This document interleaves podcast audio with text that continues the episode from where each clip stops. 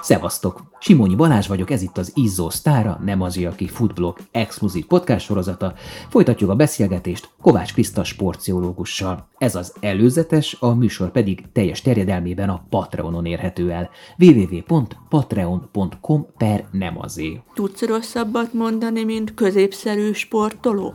Tehát, hogy mondj egy nagyobb káromkodást, ami létezik a versenysport világában, mint az, hogy középszerű. A második részben szó lesz a magyarság kiéléséről a sportban, sporton át, arról, hogy milyen a nemzet tudatos felkészítés, mit érez egy sportoló a himnusznál, Egyébként, amikor a, ott van a dobogon, érte szól a himnusz, az, az a tényleg őszinte gesztus legtöbb esetben.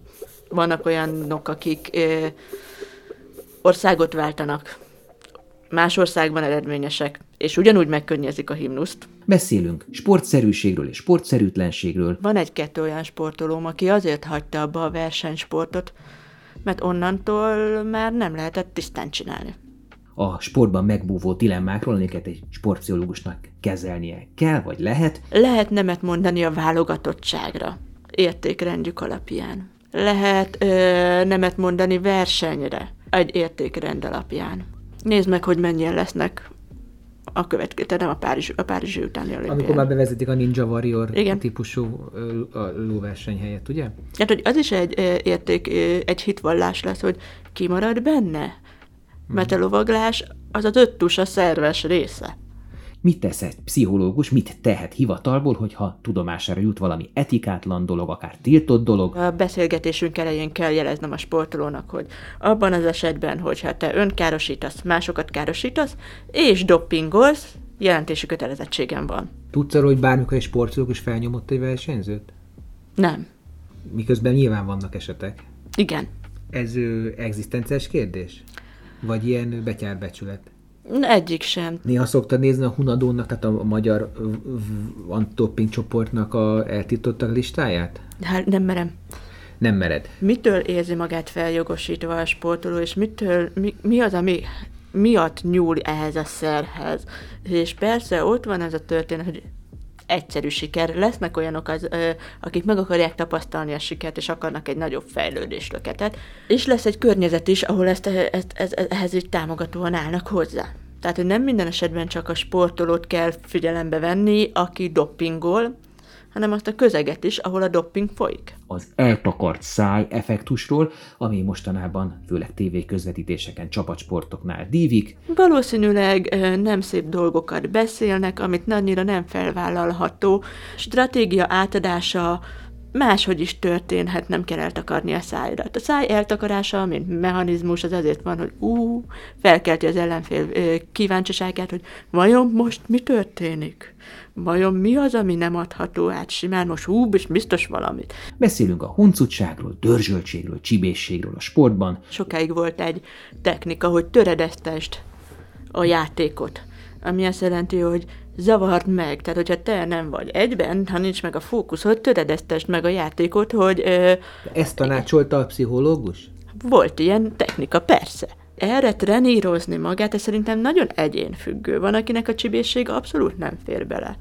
Van, aki kimondottan készül arra, hogy megtanuljon csibész lenni, és van, aki meg, meg, meg jön. Vannak olyan edzők, akik erre ezt így beépítik az edzés munkába, különösen csapasportoknál. De ez ilyen, eh, szerintem sporták függő is, és az ellenfél is készül a csibészségre.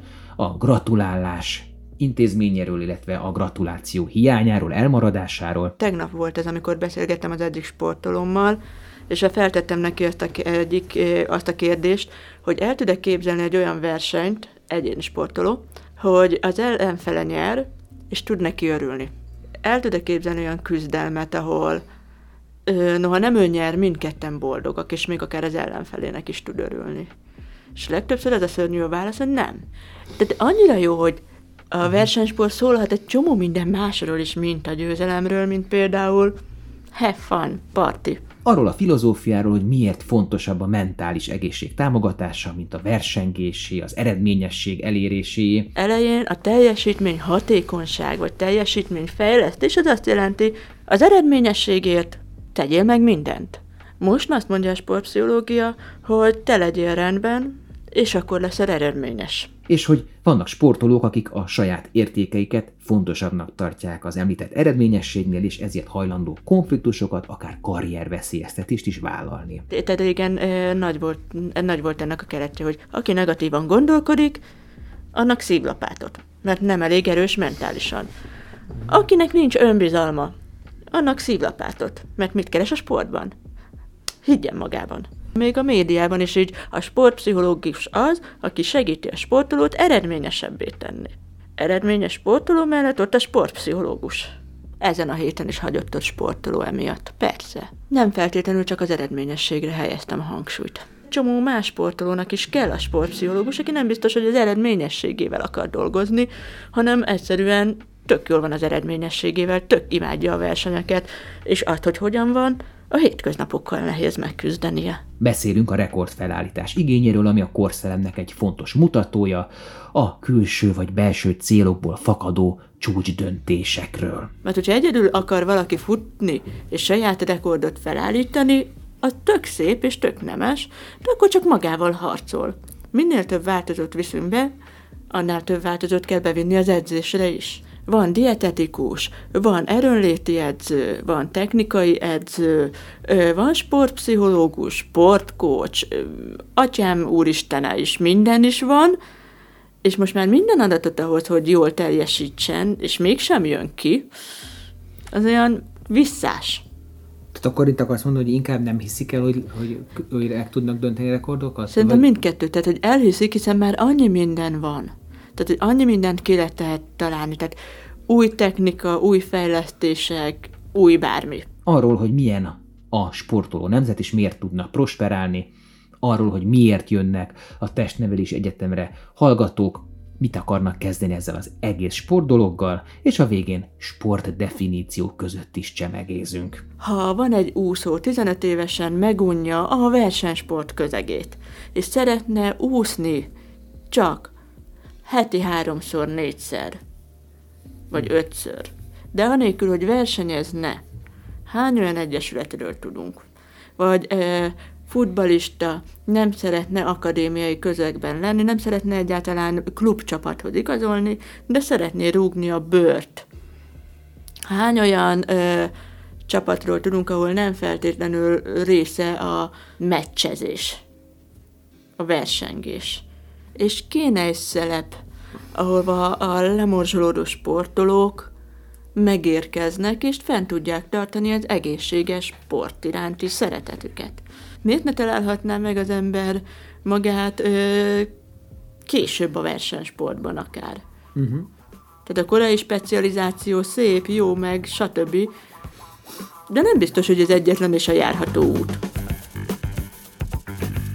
Hát ennyi volt az előzetes Kovács Kriszta sportziológussal, ez a vele folytatott beszélgetés második része. A teljes beszélgetés a Patreonon érhető el, www.patreon.com per nem azé. Hogyha érdekel ez az adás, a korábbiak, a jövőbeliek, a nagy interjúk, vagy a többi tematikus futópodcaston, vagy a nagyobb feldolgozott témák, amikkel eddig foglalkoztam, akkor szájba a finanszírozásba, legyél támogatója a lassan 12 éve fennálló blog és podcast működésének, és fér hozzá további extra tartalmakhoz is, írott, vizuális vagy hangi formában, amik a futás-vonzás körzetében levő izgalmas és értékes alakokról, témákról készülnek. És hogyha tetszenek a műsorok, iratkozz fel a csatornára a Facebookon, Podpeden, Spotify-on. Köszönöm, hajrá!